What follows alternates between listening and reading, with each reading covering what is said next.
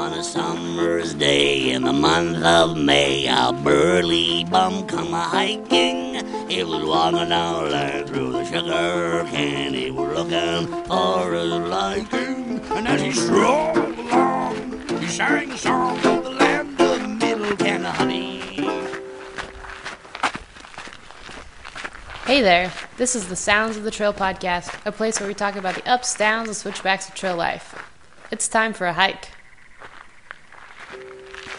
Where a bum can stay for many a day and he won't need any money.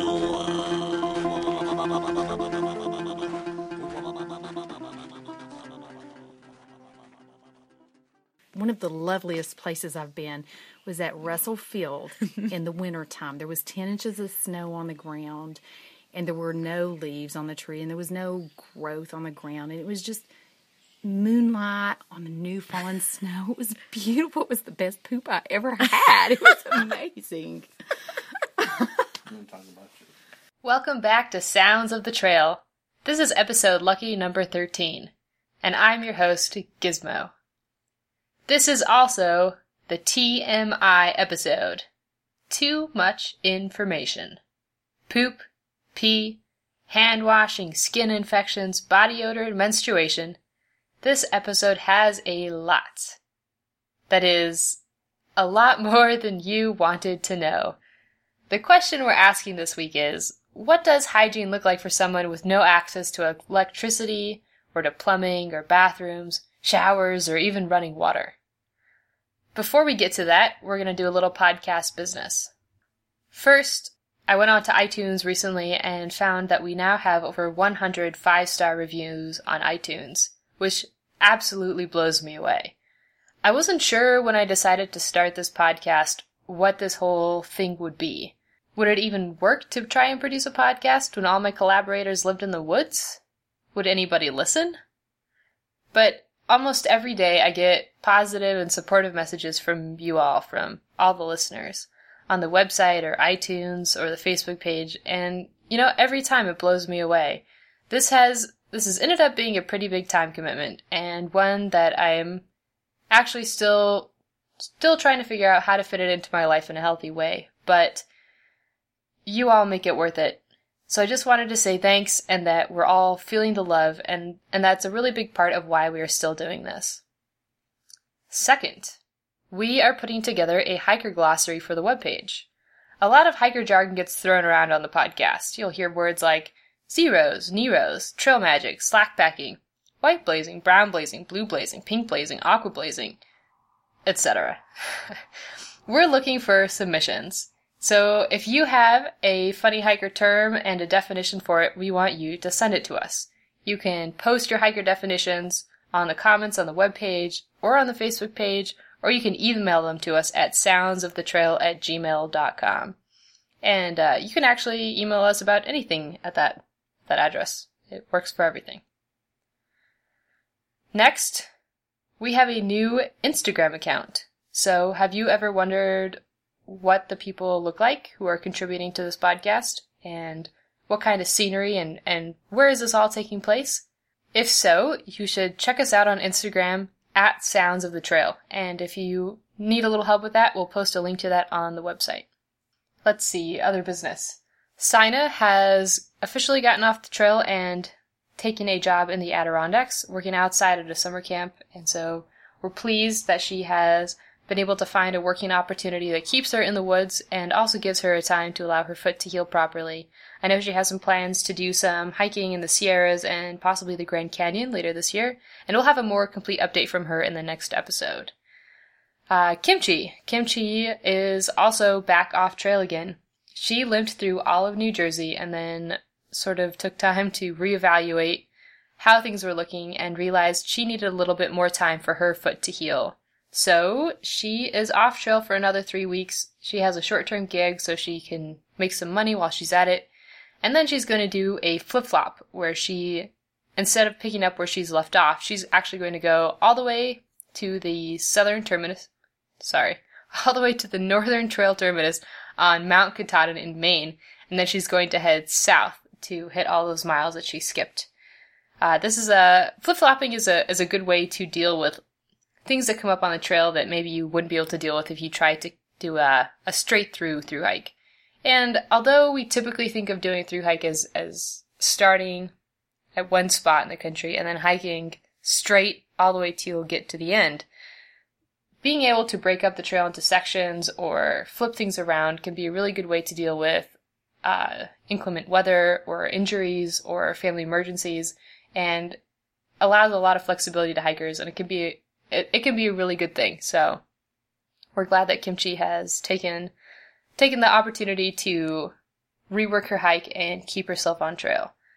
As far as par three uh, i haven't heard from him in a while so we're out in the woods walking around without a cell phone service reception so i'm sure he's crushing it and uh, we'll hear from him soon with that out of the way it's time for some hiker hygiene.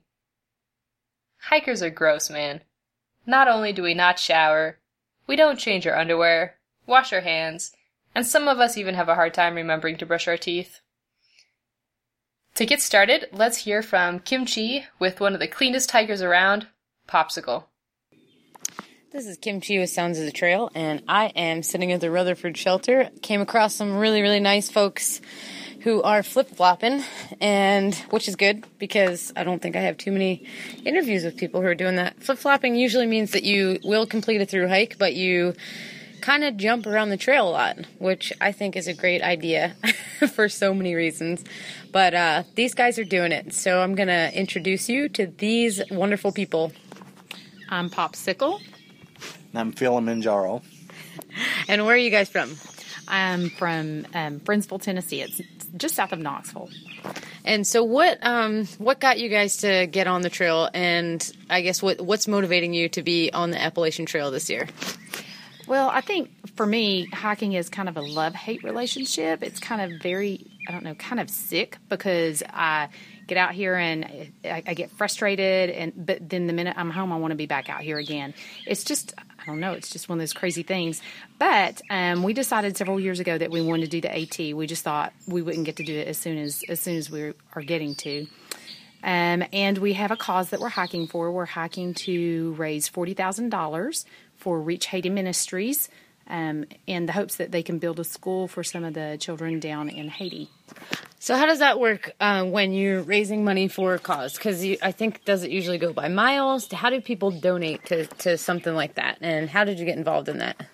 So far, most of our donations have been just one time donations, um, but we also have the opportunity for people to do per mile donations if they'd like to. Um, and most most people go to the website. It's reachhaitiministries.org org, and um, make a donation through there, or you can go through our website, atforhaiti.org, and click on the link, How Can I Help? And um, make, a, make an online donation, and it is tax, tax deductible. Awesome. Uh, so, you guys basically, for every mile you get, some people will donate actual a monetary percentage to help go towards something. Do you think that helps you kind of keep your motivation while you're hiking or absolutely because I think one more mile, one more dollar it, it definitely helps.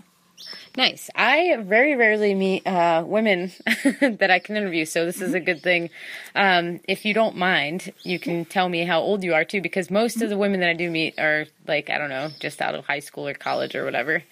Yeah, I'm 47 years old. Oh, you look real good. uh, do you? So what? What kind of? We're going to talk about hygiene today. Um, I think that was our our main main subject. So what kind of? what kind of practices do you put in place? You guys seem pretty organized with your hygiene. Uh, what kind of things do you notice are way different being on the trail as opposed to being at home? And how do you deal with some of the different things that come up with being on the trail? What kind, what are your like worst things that you deal with? What are the the things you hate the most, and what can't you live without? Okay, so I'm thinking, as, as strange as it sounds, privacy is difficult to come by on the trail. We have actually been trying to, we like to dump a bucket of water on us every night, just, just as part of hygiene, just because it helps me sleep better.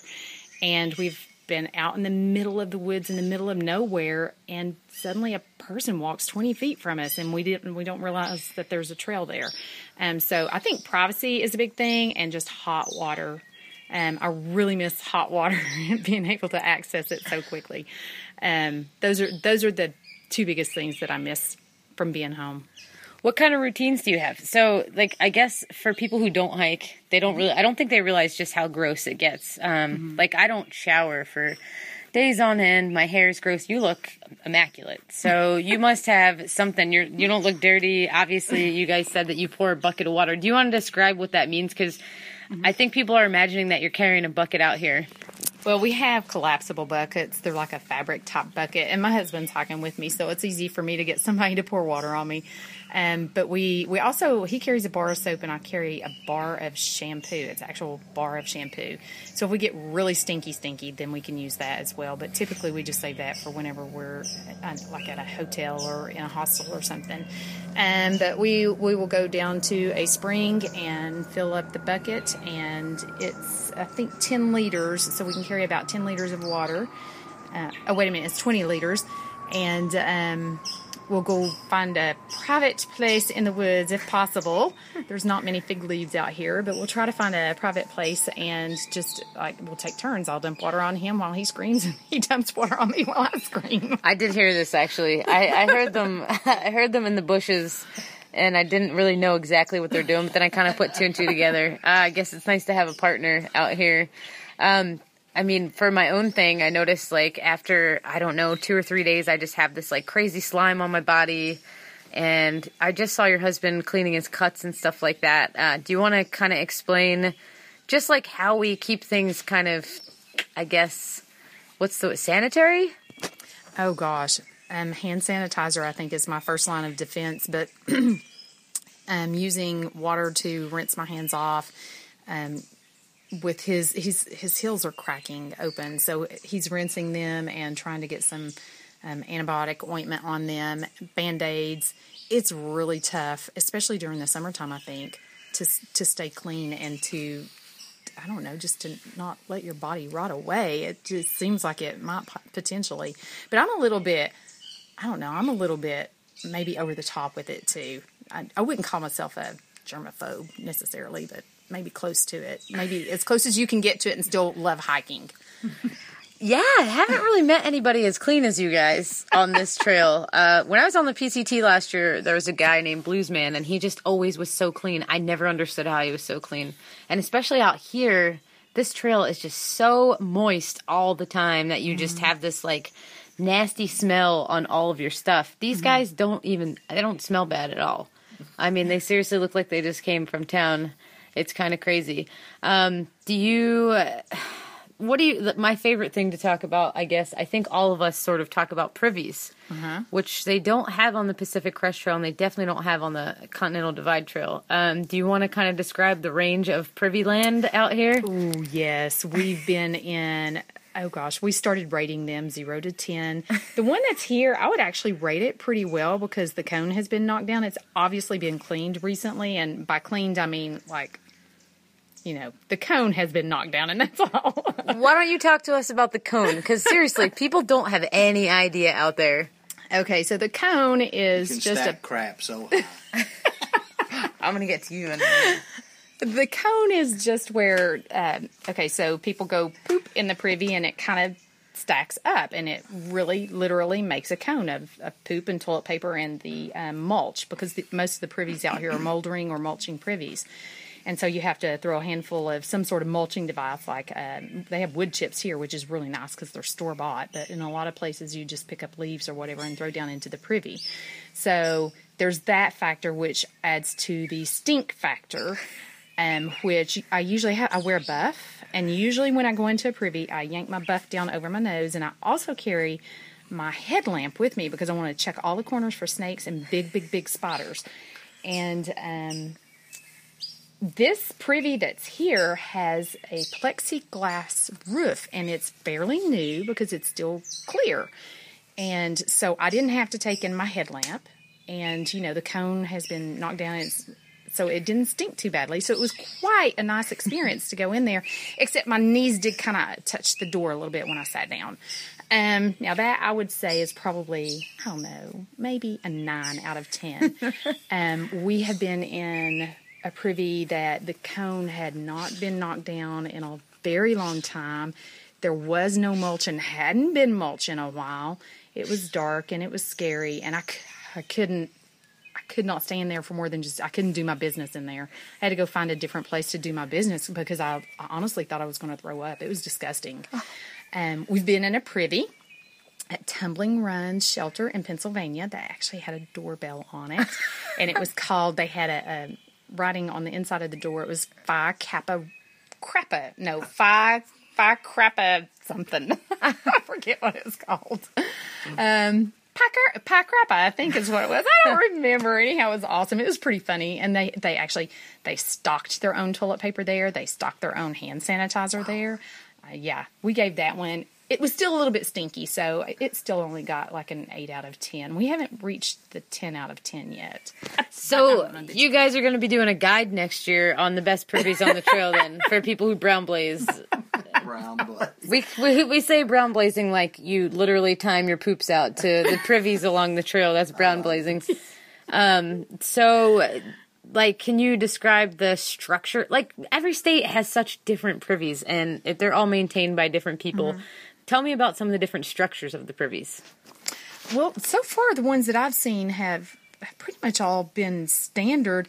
Uh, a lot of times, well, okay, well, we had been in one that was probably good grief. It was almost as big as my bedroom at home. It was it was rather large, and they would they actually had like a toilet seat that was locked and a toilet seat that was unlocked. So you're supposed to use the unlocked one until I guess that one fills up, and then they switch the locks.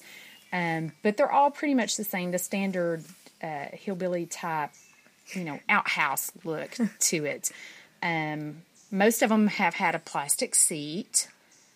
I don't think there have been any with just wooden seats. I can't remember any. And we've hiked in Georgia, um, Tennessee, and North Carolina.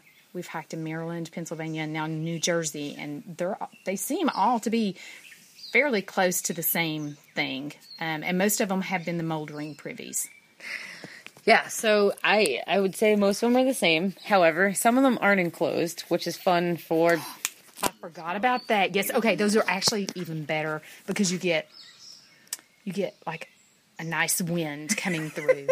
and although those tend to have more bees, Yep. which can be frightening because they come up from the bottom and uh, you just feel things that shouldn't be there. Um but when they're when they're open like that, it's nice because it's it, it takes some of the smell away and you know, you can you can look at the trees and stuff while you go to the bathroom instead of just looking at the cobwebs inside of a enclosed privy. awesome. I'm so glad we just ran through all of the privy the privy thing because again on the PCT we probably would be talking about choosing spots to take a crap, which I'm sure you guys have, and I'm probably going to ask him about that in a minute.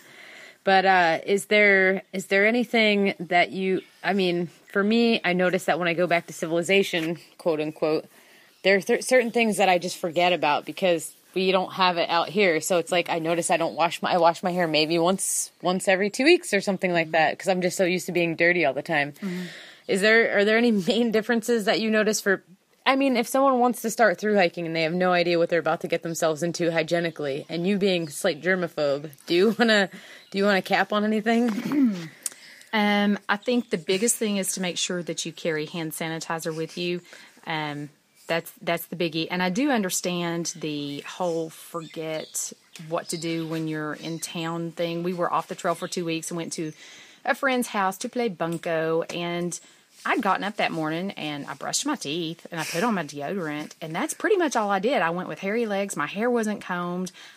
I didn't even wash my face that day and I was I was in civilization and i totally i forgot about it because i didn't stink. That was the thing. I think with me it's the stink and maybe maybe just the feel of the sweat. Um, but if you're if you're wanting to hike definitely hand sanitizer. We also have um, some pack towels that we bring. It's basically just a lightweight washcloth that will dry quickly. Um, my husband has a larger one that we can dry off with. Um, I, I bring i actually have three sets of clothes. I wear one set and i carry two sets I tried to do it with just wear one, carry one, and I just I couldn't do it. Man, you guys are like living luxuriously. Uh, because I'm I know I'm going to interview some other hikers, and they're going to be like, I have one two pairs of socks. Um, I have one pair of clothes, you know, and most of us really stink so bad. Again, like these guys got like hydrocortisone cream. They got all kinds. I, I mean, I should just hang out with them because they really do have everything. Um, is there any other thing that you would want to say to through hikers regarding hygiene in general? Um, no, but you, you made me think when you ask about the places to poop. You made me think of one of the loveliest places I've been was at Russell Field in the wintertime. There was 10 inches of snow on the ground and there were no leaves on the tree and there was no growth on the ground and it was just moonlight on the new fallen snow. It was beautiful. It was the best poop I ever had. It was amazing. Oh yeah, for for ladies, I forgot about that. You got a pee rag. I did, no, I actually didn't. I read about the pee rag, and I just I wasn't as sure about it. Um, but what I do have is I have a pStyle, and I, I tried several different things. I tried hiking commando. I tried hiking in a skirt, just to be able to go tinkle quickly and get back on the trail. And because I'm have two children, I'm 47. I pee a lot. So uh, a friend actually found the pStyle. I tried the GoGirl. Girl, girl, GoGirl did not work for me. I kept peeing on myself. um, but the pStyle is a hard plastic, as the GoGirl is sort of a silicone and very soft and, and very flexible. So the hard plastic works better for me. I can stand behind a tree and pee like a man. You want to tell people what a pStyle is? Because I know what it is, but and actually, you're the first woman I met on this trail with that. So I'm really excited to hear what you're going to say about it. Okay. Well, it's it's a little bit awkward to talk about, but it's it's basically like I don't know, sort of like a funnel or maybe a gutter that you use to pee into, so that you don't have to pull your pants all the way down and expose yourself. And you can choose to use toilet paper or not toilet paper to dry yourself because you can actually just wipe yourself off and then sling it really hard into the bushes and it kind of throws all the tinkle off of the off of the pStyle. It comes with a really cool pouch. Mine's blue and purple because I like purple. Um, that hangs on the front of my pack so I can I can whip it out as fast as I need to and I can put it back up and I can almost beat him when I have to go tinkle, as as opposed to what used to be a five minute ordeal of trying to find a bush to squat behind, and you know, yeah. Not to mention ticks, man. You're probably like saving yourself from lots of ticks on your butt. and potential snakes is, and poison ivy and all kinds of stuff because I can just go right on the side of the trail just like the guys do. Nice. Uh, yeah, for all you people out there who never knew what a pStyle was, we definitely, us women, have stuff that we can use to totally take a pee like a man. Mm-hmm. Do you think you could write your name in the snow? I could at least get half of my name written on, but I'm still I'm still new at it, and I sometimes I tinkle on my foot. Well, I always tinkle on my foot because I don't use one of those. So, and I probably got poison ivy on my butt. um, and also, I guess you know, aside from the hygiene stuff, uh, what do you think your favorite part of the trail has been so far? What do you think the things have been maybe that have been the most challenging in general? And what would you say to people who aren't hiking out there who are thinking about hiking? Well, so far, the thing that's been the most challenging is since we're flip flopping, we started at Harper's Ferry, and we have had so many people pass us doing 30 and 35 mile days, even people who regularly do 20 mile days. And we were just getting our trail, legs, and it was discouraging to see people fly past us and for us to be uh, you know, hiking at a mile, a mile and a half per, per hour. Um, so that was frustrating. And I think the other part that, that was kind of frustrating for us too was we were, what is Maryland, like 40 miles or something like that. And then you're into Pennsylvania and then you start getting into the rocks. So here we are still newbies trying to go over these rocks, which are discouraging to even veteran hikers. That that almost broke us right there. But we made it through. We're in Jersey now. We're almost out of the rocks, and I'm really looking forward to Maine. Um, I would. I, I just can't wait to get there. Um, the White Mountains scare me a little bit, um, just because I know the weather up there can change, and I and I'm keep looking at the terrain. I'm not sure how I'll make that. Um, but I'm also looking forward to going back to Virginia and and hiking through the Shenandoahs. That's been a dream of mine. when do you think you're going to get there? I'm just curious. Well, we hope to reach Katahdin um, by the end of September, so it should be late September, early October before we get back to the Shenandoahs. So, I, since I broke my foot, actually, I had to skip a good little chunk, so you might actually see me oh. again. So maybe we'll hike the Shenandoahs together. Good. I know how hard it is to lose people because mm-hmm. when I got hurt, I lost a lot of the people that I was hiking with, and you know, I'm not. I'm a pretty average. I think average through hiker. I can, you know, average at like 20 to 25 miles a day, and people fly by me or they're going too slow too, for mm-hmm. sure. Um, what's been your favoriteest favorite part of the trail so far? Oh goodness. Um I really liked Annapolis Rocks because that was pretty early on. We had there were actually five in our group at that time. We were hiking together. It was a good time for us to spend and just I don't know, hang out a little bit together instead of just the the typical daily grind of, you know, I'll see you later at the shelter or whatever. Um I, so I liked Annapolis Rocks. It was beautiful. Um I think one of the other things that I like about hiking is just the alone time that I get. I spend a lot of time just praying and trying to work through things, you know, issues. Everybody has issues. So, you know, just work through issues that I have. So it gives me a lot of time to to a lot more time on the trail to spend praying and meditating than I would ever have at home. Yeah, I, I feel kind of similarly. I'm usually out there for a long time by myself, just thinking and thinking about things I can change and thinking about things I'm really grateful for. Um, what? So, what do you have to say to anybody who's thinking about through hiking? And I hate to bring your age up again, but I feel like it's important because a lot of the people that I meet on the trail are just really young and like. I don't know. That's like seems like a natural progression of things. Like you just get out of high school or college and you go figure things out on the trail. Right.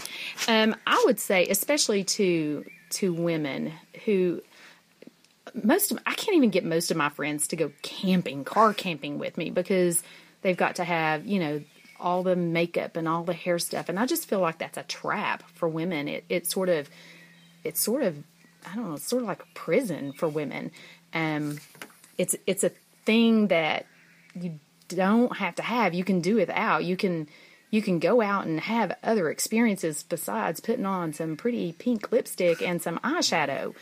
Um and and I and I get the hygiene thing. I don't like to stink. I do get that. I totally get that. But there are there are ways around it. And if you if you want to experience a beautiful sunrise or pooping in the moonlight or you know just things that you would not experience at home, you know, it, there's so much out there. I would say just try to give up some of the stuff that you're entrapped by and, and you know, t- take a step. It could even be your job. I, I was able to take sabbatical from my job through almost the first semester of school to do this. And, and I know everybody can't afford to, but even if you, you know, do a weekend hike or whatever, you'll see things that, you, that most people have not seen.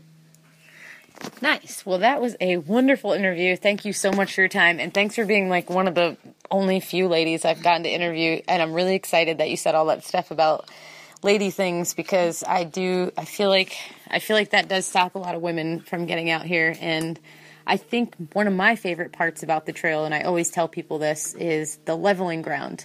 It feels almost like there's no gender out here. People are very even and people help each other out. And I mean, hey, you got a pStyle, you know? so you can probably pee quicker and better than most of the dudes out here.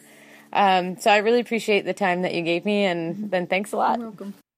For myself, I would have to say that my own best poop ever uh, took place in Southern California on top of a mountain. It was great. It really was. I always appreciate hearing from hikers who have found ways to hike the kind of hike that they want. That does not look the same for everybody, as we will hear in our next section. Let's hear from Kimchi again. This is Kimchi with Sounds of the Trail. I got two lovely ladies to interview for this really exciting topic about what hikers do on the trail to deal with being extremely and utterly filthy, pretty much smell like barf all the time, and just how we deal with stuff. So, uh, why don't I start and introduce you? Hi, I'm Nettle. Nettle, how old are you? Where are you from? And what brings you to the Appalachian Trail? I am 29. I'm from I like to say West Virginia, but I grew up in Ohio. I'm from all over, I guess. And I've always wanted to hike the AT since forever, basically. So here I am, finally. When did you start? Started on May 1st. And yeah, so we've been out here about two and a half months. And you guys are making some nice miles. um, all right. So I guess what I've been asking people is sort of just like basically what, how, like what kind of hygiene stuff comes up for you and like, I don't know, how you deal with it. And then we'll move on to like what things you can't live without and stuff like that. I mean, I've never had a big problem with being dirty. Um, like I work on a farm, you know, I don't have a problem with dirt. Hiking all day, obviously we develop similar smells and there's the sweat issue where you like get covered in sweat and then your clothes are salty and so they don't really ever dry. And especially sleeping on hot nights, like being sweaty at night makes it hard for me to sleep. So like there are advantages to washing. I'd say I take a sh- an actual shower about once a week when we stay at a hostel or something. When we first started the trail, I definitely like washed in streams more. Um, I still do that sometimes, you know, get off the top layer at least. But yeah, I, I do like the one thing that bothers me a little bit is that I, I wish I could wash my hands more because that feels a little bit gross, but kind of gross, but whatever. I also hike barefoot a lot, so my feet are always dirty, but um, that, that doesn't bother me at all. Barefoot hiking. I, I think we need to talk about that for a second. There are uh, so many rocks right now. And my friend, you know, someone who was listening to the podcast was asking me to kind of describe our surroundings a little bit more. So why don't you tell me about barefoot hiking and like, I don't know how it works for you and how it doesn't work sometimes. So I love going barefoot in general. So like I didn't start when I started the trail. Um, I've been going barefoot off and on for years, so I do have fairly tough feet. So you kind of have to work up to that, I think. As far as callus and also just as far as like strength of your feet, if if you're not used to walking barefoot, then your feet aren't like, you know, strong in that way. But but yeah, it works for me for the most part. I'm not trying to be like super hardcore about it and bike hike the whole trail barefoot. I thought about doing that, but I'm hiking with my sister, so we're kind of on a timeline and we're trying to finish in four months. And I definitely hike slower when I'm barefoot. So like, as a compromise, I do wear shoes sometimes on the like harder bits. Um, I actually don't find the, the big rocks are sometimes even easier when I'm barefoot because I get better grip. Like small gravel though is really annoying. I guess so, man. That sounds like it'd be painful. So we haven't talked too much about lady hygiene on the trail, and it's it's comfortable. It's up to you if you're comfortable or not to talk about it. And uh, uh, the reason we're really even doing this is because there are a lot of people who don't hike and who want to through hike, and they have no idea what to expect when it comes to getting on the trail. Um, like for me, when I first, when I did my first through hike, I don't know what I was thinking. I thought I'd be like able to clean myself a lot more, or even that I'd care about it more. Are you noticing any like big differences now that you've been on the trail for a while as far as your hygiene goes? I mean, it's not really as much of an issue as I thought it would be. We carry toilet paper that pretty much takes care of it. As far as like any items, you obviously have to pack those out. and that's, you know, a little bit gross, but whatever, you deal with it.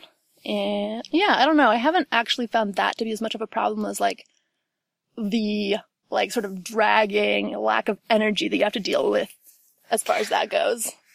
Yeah, no, that's not that's not fun for sure. What about let's see, like in general, overall hygiene? Like I don't know. I think on the trail I probably brush my teeth way less than I normally do in regular life. My nails, they're really gross, and I mean, I think you were like made a little like comment to like how you used to wash in the stream a lot more than you do now. Um, I don't even do that. I'm so lazy. I like wash my socks and that's it. And I barely do that.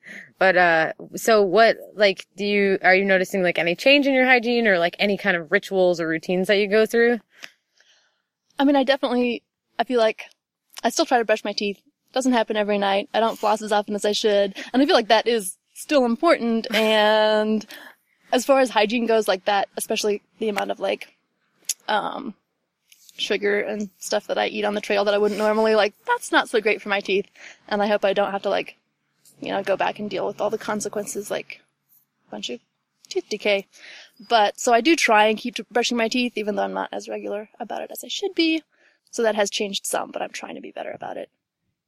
Uh, as far as like things like dirty fingernails, I was never that great at keeping those clean. Um, I do find that I like don't take the time to cut my nails as often as I should. so that's kind of, you know. yeah, like I said, I, I worked on a farm, so my nails were like pretty much always dirty anyway. So So, a lot of people think they need to carry a lot of stuff uh, on the trail. Tell me, I don't know, a couple of things that you thought maybe you might need, and then you got out here and you're like, oh my god, I don't even need this. Well, I'm still carrying sunscreen, and I never really use that because we're under the trees all the time, and I have a hat. So, like, I've used it a couple times. I used it some early on when, you know, the leaves hadn't come out, but I don't really know why I'm still carrying it.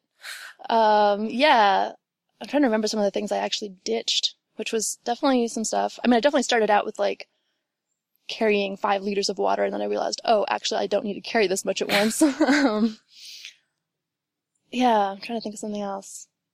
Probably, I'm probably still carrying stuff that I don't need.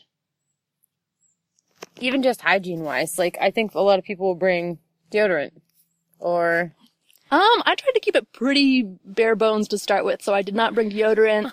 I did not bring shampoo. I, I, I had a little bottle of Dr. Bronner's, which I used half of and then left somewhere accidentally, so like I don't even have that now. I steal some of my sister's Dr. Bronner's from time to time to wash my socks, but yeah, I, I did not bring a lot of that. I didn't bring nail clippers, I didn't bring, yeah, Uh, like, I have pared down my stuff some, but I started out with not a whole lot. Nice. So, yesterday we heard from a woman who brings, like, everything under the sun. Now we got someone who pretty much doesn't do, doesn't bring anything. And, uh, most of us, I would say, are pretty minimalist. But everyone has their own sort of toiletry bag, is what I've noticed for the morning. uh, I've seen some really interesting ones. What does yours consist of? I've got my toothbrush and some dental floss, toothpaste. I also have toilet paper. That's important sometimes. Um, what else is in my toiletry bag? I do have hand sanitizer. I have a comb, although I don't actually use it to comb my hair. I brought a pair of hair cutting scissors, and so like I do trail haircuts if anybody wants one. And I also cut my own hair. I think it actually needs a trim right now. It looks good. Um, thanks. So, yeah, I have a bunch of other random stuff in my toiletries bag that's all jump, dumped together, like my sewing kit, so that doesn't really count. Feminine hygiene products, I have that too. That's about it. Yeah, because I lost my soap, so. Nice. Well, now that we've talked about your hygiene, we probably might be best friends. Actually, this is like a common thing on the trail. I think people usually talk about hygiene and poop pretty often. Those are like common, common things that we talk about. Um, aside from hygiene, you are hiking with your sister. And what made you, what made you guys hike together? And also, um, we'll kind of move on to some general sort of questions about the trail too. Um, we're hiking together because, well, I, like I said, I wanted to hike the AT for a long time, and I decided that this was going to be the year that I was going to do it. And I, I actually have three sisters, and I sort of put out there to all of them, you know, hey, do you want to come hike the trail? I'd rather not do it by myself. It'd be fun to do it together. And we all grew up sort of, you know, outdoorsy. We went hiking, not on big backpacking trips, but definitely day trips. And um, my sister, this sister, my older sister, was the one who said, sure, she's up for it. And here we are. Nice. Awesome.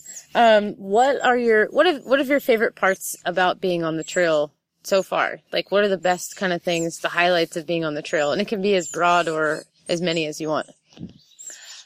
just I actually really like living in the woods.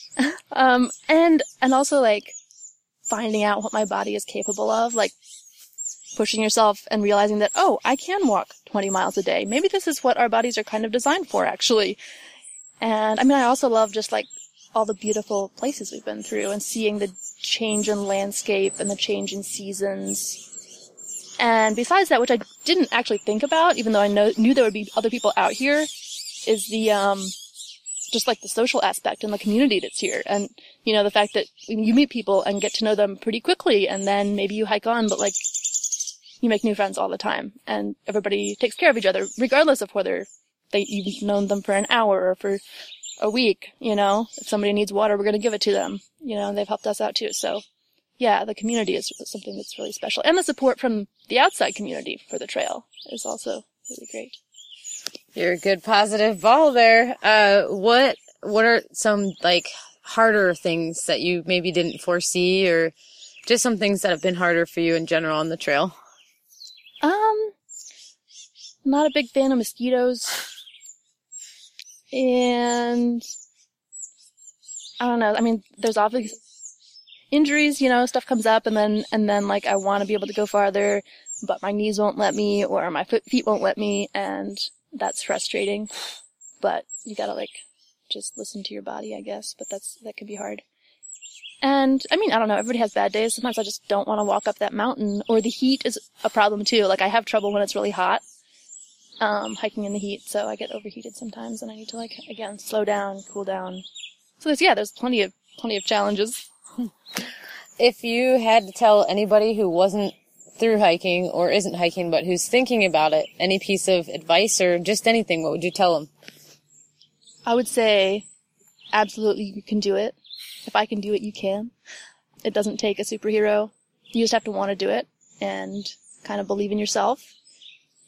And some advice that we got from other folks along the way, which we actually had a lot of good advice, um, is never quit on a bad day, be wise, not brave, and you don't look like a quitter.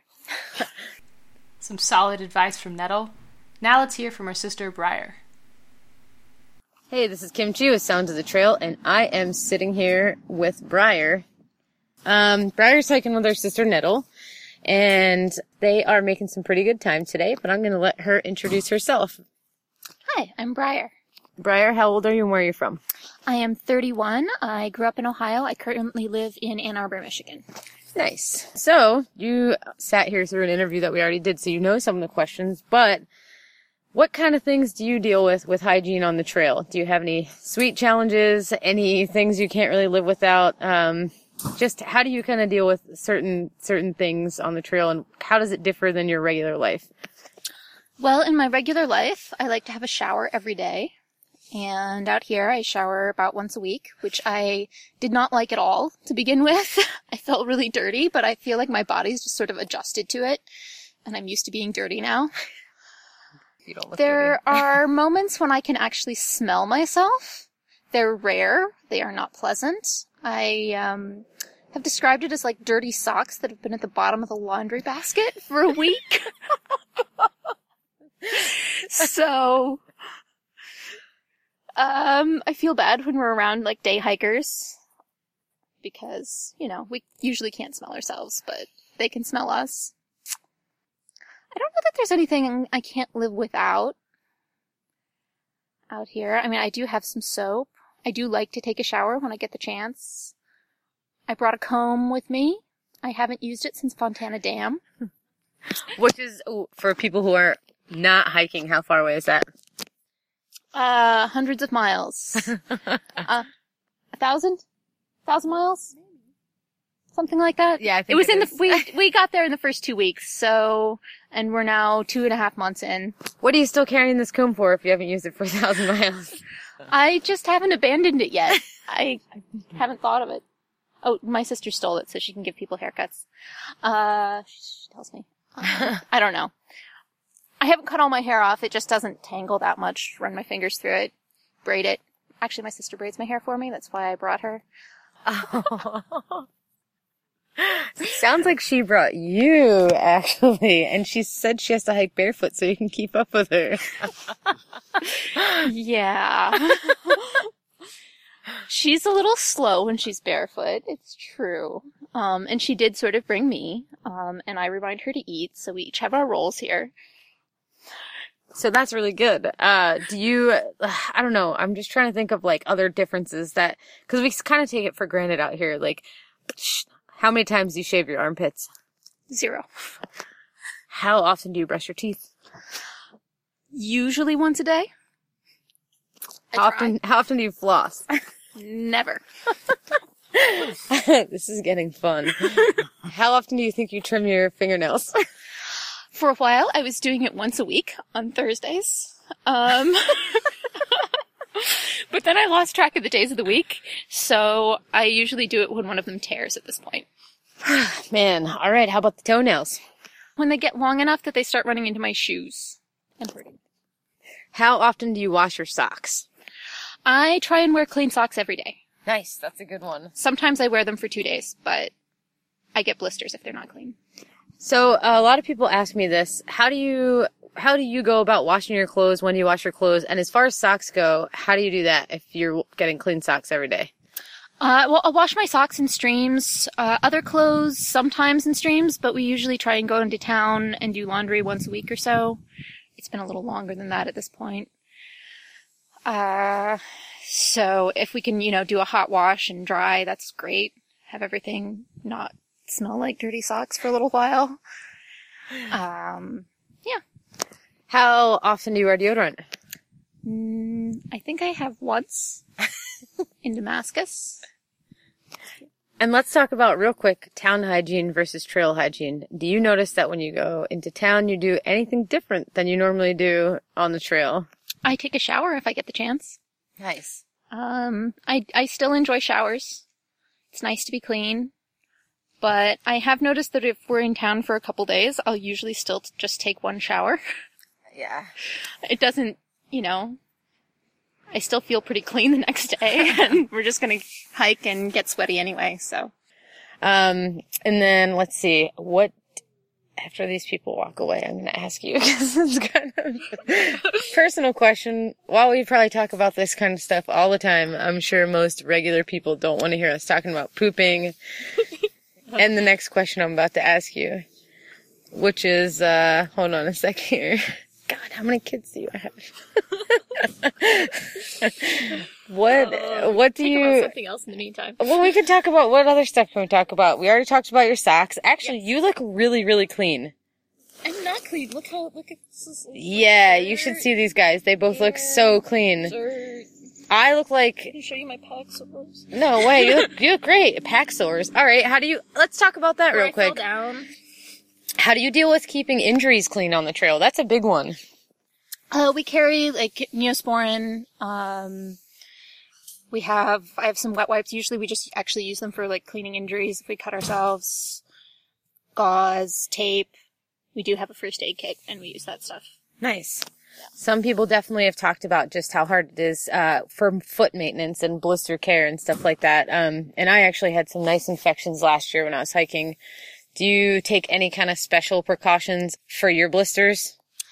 I have been putting duct tape on my feet where I'm starting to get, when I'm starting to get blisters and that helps some. I haven't had too much trouble.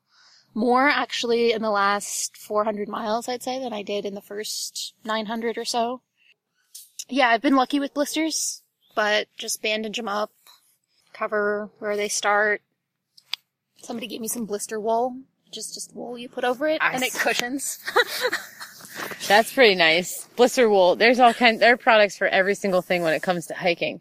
So what I was going to ask you is, um, since again I hardly ever get the chance to interview women, there are a lot of guys on the trail, and I'm usually in a pack of men and boys. Um, what do you, if you feel comfortable talking about it, what do you do about good old lady times? Um, that one week of the month that just seems to destroy everything for most people. So it hasn't been as bad as I thought. Um, again, this is what my sister said, but um, it's not. The first month, I felt really gross and really dirty, and then I seem to have just gotten used to being gross and dirty. I guess. yeah, I mean, I carry tampons, pads. We can, if I can get a shower that week, that's really nice. yeah. Um, if I can get a couple showers, that's even better. uh, yeah, we that, those things I do pack out um, because toilet paper will eventually turn into dirt. Tampons won't. Yeah. Plus, those are not fun to find. No. And anybody who's listening to this, you need to pack that stuff out. Because I don't think anyone wants to find it. Not me, not a raccoon, not a dude, not a kid. Yeah.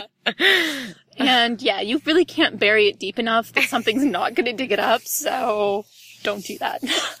so a lot of people like to, I'm just going to put this in there for good fun and good measure. People who don't hike and people who do hike love to freak out about wildlife. Um, I'm pretty sure that like guys won't hike with you if you have your period because you're going to attract bears. What do you say about that?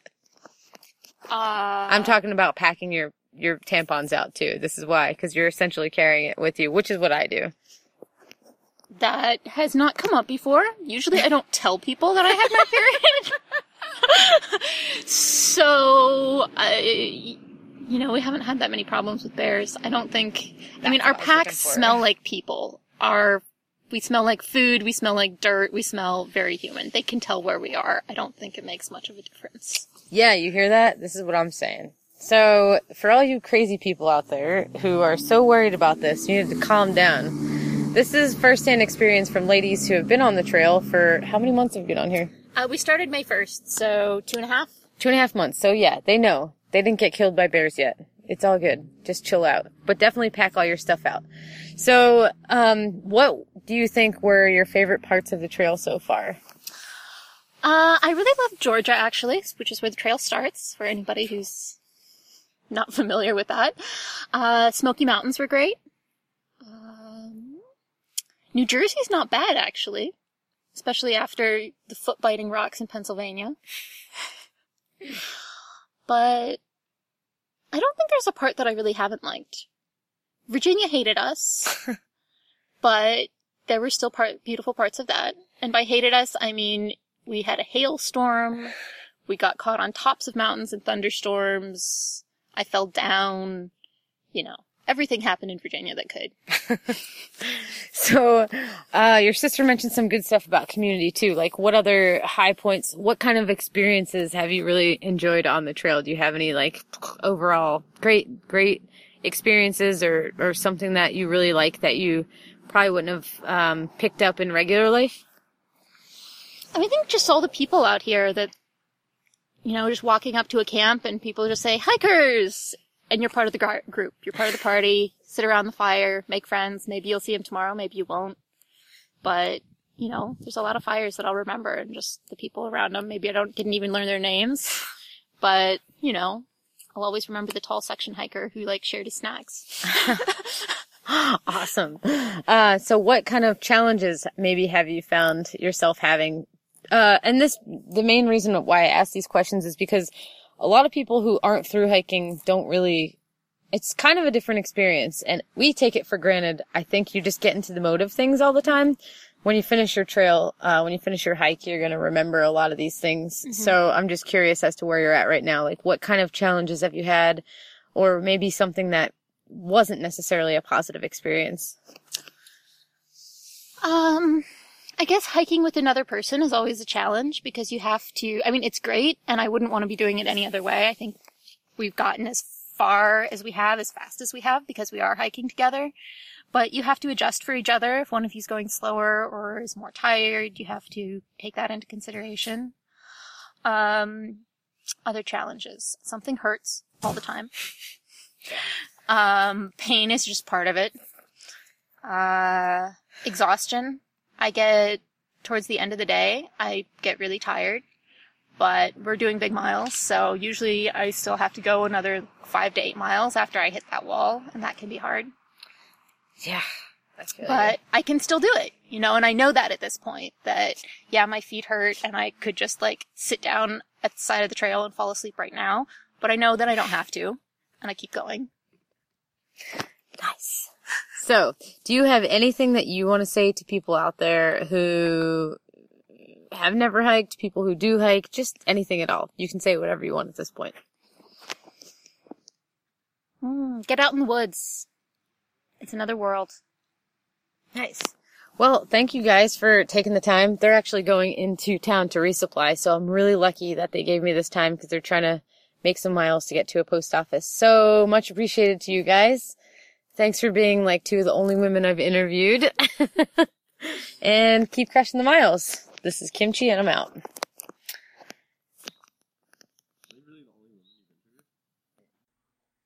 As far as menstruation, all the ladies so far on today's show use tampons and just pack them out, which seems to work well enough for a lot of people. Uh, it's uh, definitely an option. But for myself, I have not used a tampon since 2007. I was doing some online research in 2007 to pack for the Peace Corps when I first heard about these things called menstruation cups. And I was like, hold on. What? You mean there's there's another option? That I, I'd never even heard of this.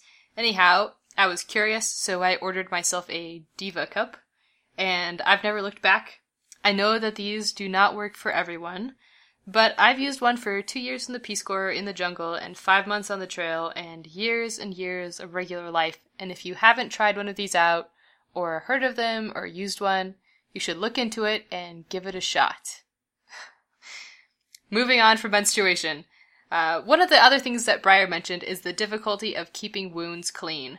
Our next interview is with a hiker I met last year on the trail, and he's here with a cautionary tale. Uh, why don't you go ahead and, and just introduce like where you're from and how old you are if you don't mind, and your background as a hiker. You know, living in Washington, I've done a fair bit of, of scrambling and hiking around here, but I've never done a backpacking trip longer than about four or five days. So the PCT, I was kind of a rookie long distance backpacker, I guess you could say. So even with the rookie status for long distance, you know, I was still able to complete the trail more or less and uh, learn quite a few things while I was doing it. To, to answer for your, you know, I'm not that I'm disclosing, I'm in my early 50s. Great. Well, this this week's episode is the the too much information episode. Uh, where we're talking about all the gross things that hikers do with themselves when we remove ourselves from civilization and the the guiding force of other people's opinions. What did your Yeah, well, I'm happy to share some of that. I'm always I'm always good at TMI. how did your hygiene routine and how you took care of yourself differ from your regular life out on the trail? Um, well, I made some mistakes and I learned some things as I went on. One of the things that I, you know, I tried to stay pretty clean pretty early, and this kind of gave up, you know, for a while. Um, know, I say pretty clean because uh, down in the desert, you're just dirty all the time. Everything's dirty, and you sweat a lot, right? Um, and you get a little stinky. So there were things like, uh, you know, I'd I'd read a bunch of the books and talked to other hikers. You know, kind of beginner hiker. You always get all these, you know, I did my research and all the other stuff. But you know, the thing that I learned on the trail is, you know, the the classic hike your own hike. All that stuff is somebody else's experience, and you need to pick the pieces of advice out of it that work for you. But just because it worked for somebody else doesn't mean it's going to be right for you. I I saw the full range of people are like, hey, look, you're just going to get dirty. Don't worry about it.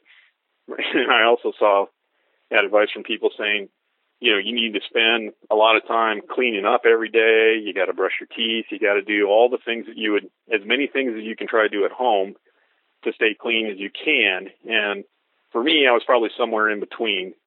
So early on, the one thing that I did do that I made sure was I did take the toothbrush and I made sure that I, that I did the teeth at least once a day but I was pretty careful to brush. Um, the one thing I did not do very often, as far as dental wise, I didn't floss very often. I had dental floss along, A, because you want to use it as dental floss, B, because it's good repair material if you need to stitch something together, right? So, but every night I'd look at my fingers and go, I don't want to put those in my mouth. they're too dirty. I'll probably it's probably worse to stick those fingers in my mouth than it is to just go without flossing. Other stuff, I did not use deodorant. You know, I I'd read all this stuff. Oh, it's just extra weight and it just smells and it's just. And it, you know, at first that kind of bugged me, uh, but then I just got used to it, and everybody else around me is, you know, through hikers have their own scent, which uh, you know you just get kind of used to it. You're like it, and so is everybody else. I, and I always thought it was apocryphal. You know, you'd hear, uh, "Oh, you can smell," you know, day hikers coming along, and I'm like, "Oh, that's baloney." But it turned out to be true. I, It's for a, for a while at the beginning, I let my feet kind of go dirty, especially in the desert, because there just wasn't any water, or I didn't want to use the water. I didn't want to waste it on washing my feet, and uh, I learned that was a big mistake.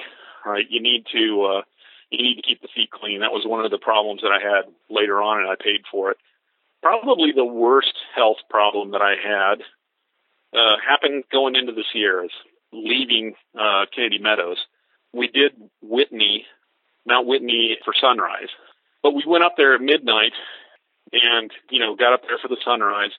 And I noticed that my throat was getting a little scratchy and my nose was starting to run a little bit, but I just figured, well, that was just you know, it's just early morning, you know, when you're out hiking and it's, you know, that's just what happens. The mucous membranes go wild, right? So I got up the next morning and I was so congested. I had I was coughing all night. I was hacking. I'm like, I cannot believe it. I'm out in the middle of nowhere here and I've got a cold. But the thing is, it was more than a head cold because two or three days later, um, I just had green goop just pouring out. It was, you know, I was just so congested, and I'm like, wow, this is one of the worst colds I've ever had. And you know, I've got it while I'm trying to go over a 13,000 foot mountain pass, and I'm like, that's great timing. But as I was coming down into uh, uh, on the other side of Forester Pass, um, you know, into Vidette Meadows. I got down there, and uh, uh, Sarge and some of the guys that were there did some. were doing some trail magic. You know, the guys that dress up like the Canadian Mounties were there that weekend, and and when I sat down there, uh, I had noticed as I was walking that the front of my my shin uh, on my right leg was uh, getting kind of uh, pinkish reddish, and it was getting kind of sore and tender, and, and it was starting to get a little swollen and I kind of wondered, well, did I hit it on a rock or something? Is it a bruise or what's going on here? But uh, so uh, the, the group I was hiking with uh, decided to go on, and I, I decided I was too sick and I needed to come out and take a couple of days and, and try to heal up a little bit down in either Lone Pine or Bishop. We made it down to Independence, and uh, uh, I was trying to decide, you know, where do I go? And right then, Rock Ocean pulls up, you know, in his little VW bus and goes, "Hey, do you guys need a ride?" We're like, perfect. We went into Bishop. So I went to a hotel, and uh, the next morning, my leg is really kind of not quite burning, but it was definitely warm, and it was definitely kind of sore, and it was kind of you know it was turning more reddish at this point on the front, and I'm like, well, that's weird. I'm like, is it shin splints? And I said, no, I had shin splints, you know, in college when I played sports. That's not shin splints, and I don't think it is. And I wonder if I got a stress fracture or something, uh, you know, or I didn't remember running into anything. I couldn't understand why I was getting all red. So I go down to the little continental breakfast, and there's a woman there with this little pin on, a little RN, you know, the little nurse's pin that they have. And I kind of looked at her. I said, "Oh, are you a nurse?" She goes, "I am." I said, "Well, you'd make a lot of money on the PCT right now." and she goes, she says, "What's the PCT?" So I had to explain it to her. And she goes, Why would I make money? I said, Because everybody out there at this point, the group I'm hiking with, apparently is either sick or wounded right now. So, and she looks at me and she kind of laughs. She goes, And what's your problem? And I point down to my leg and she looks at it. She goes, Oh dear. She goes, Honey, you need to go see a doctor. And I said, Why? She goes, You've got compartmentalized edema. And I'm like, What's that? She goes, That's a blood clot.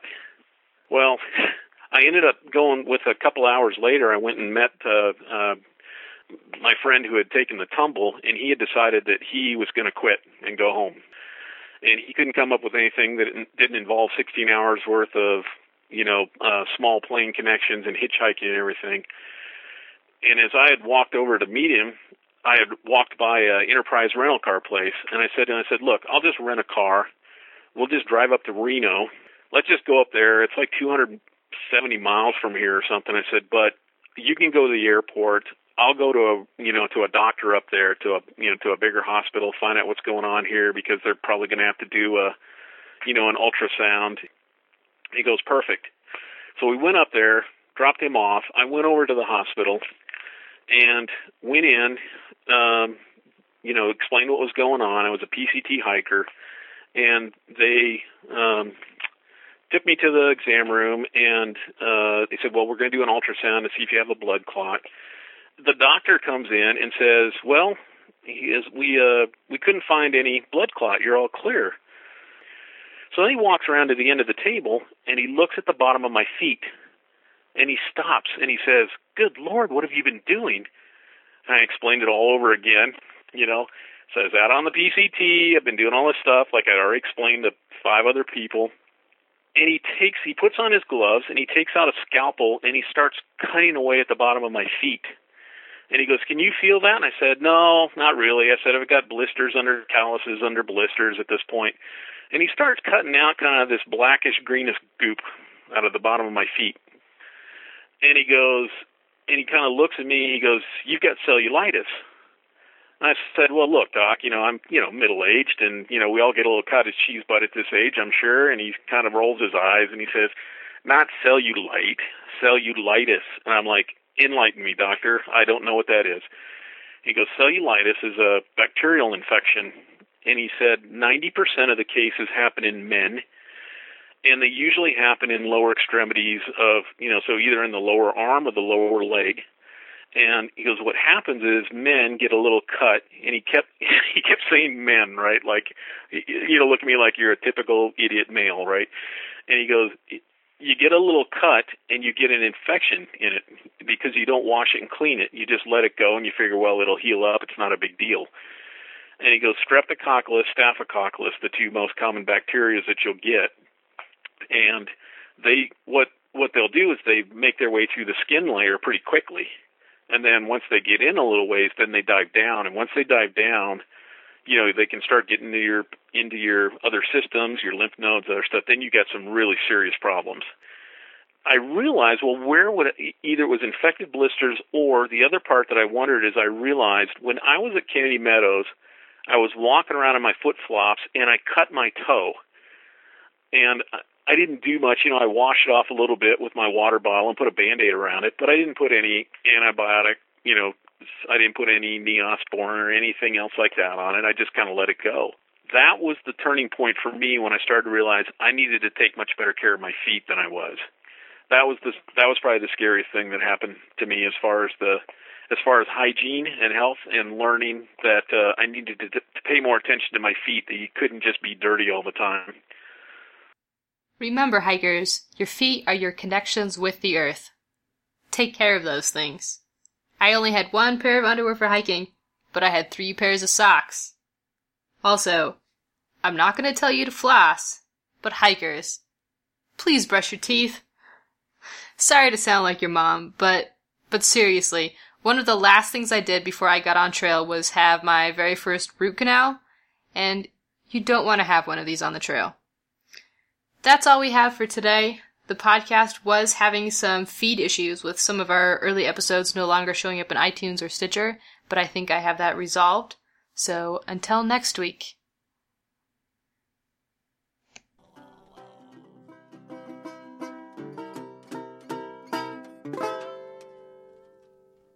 On the big rock, Candy Mountain, you never have to change your socks little streams of alcohol come a trickling through the rocks. All the railroad bulls at the tip of their hats, and the railroad bulls are all blind. There's a little lake of stew and a whiskey too. You can paddle all around it in your big canoe on the big rock candy mountain. On the big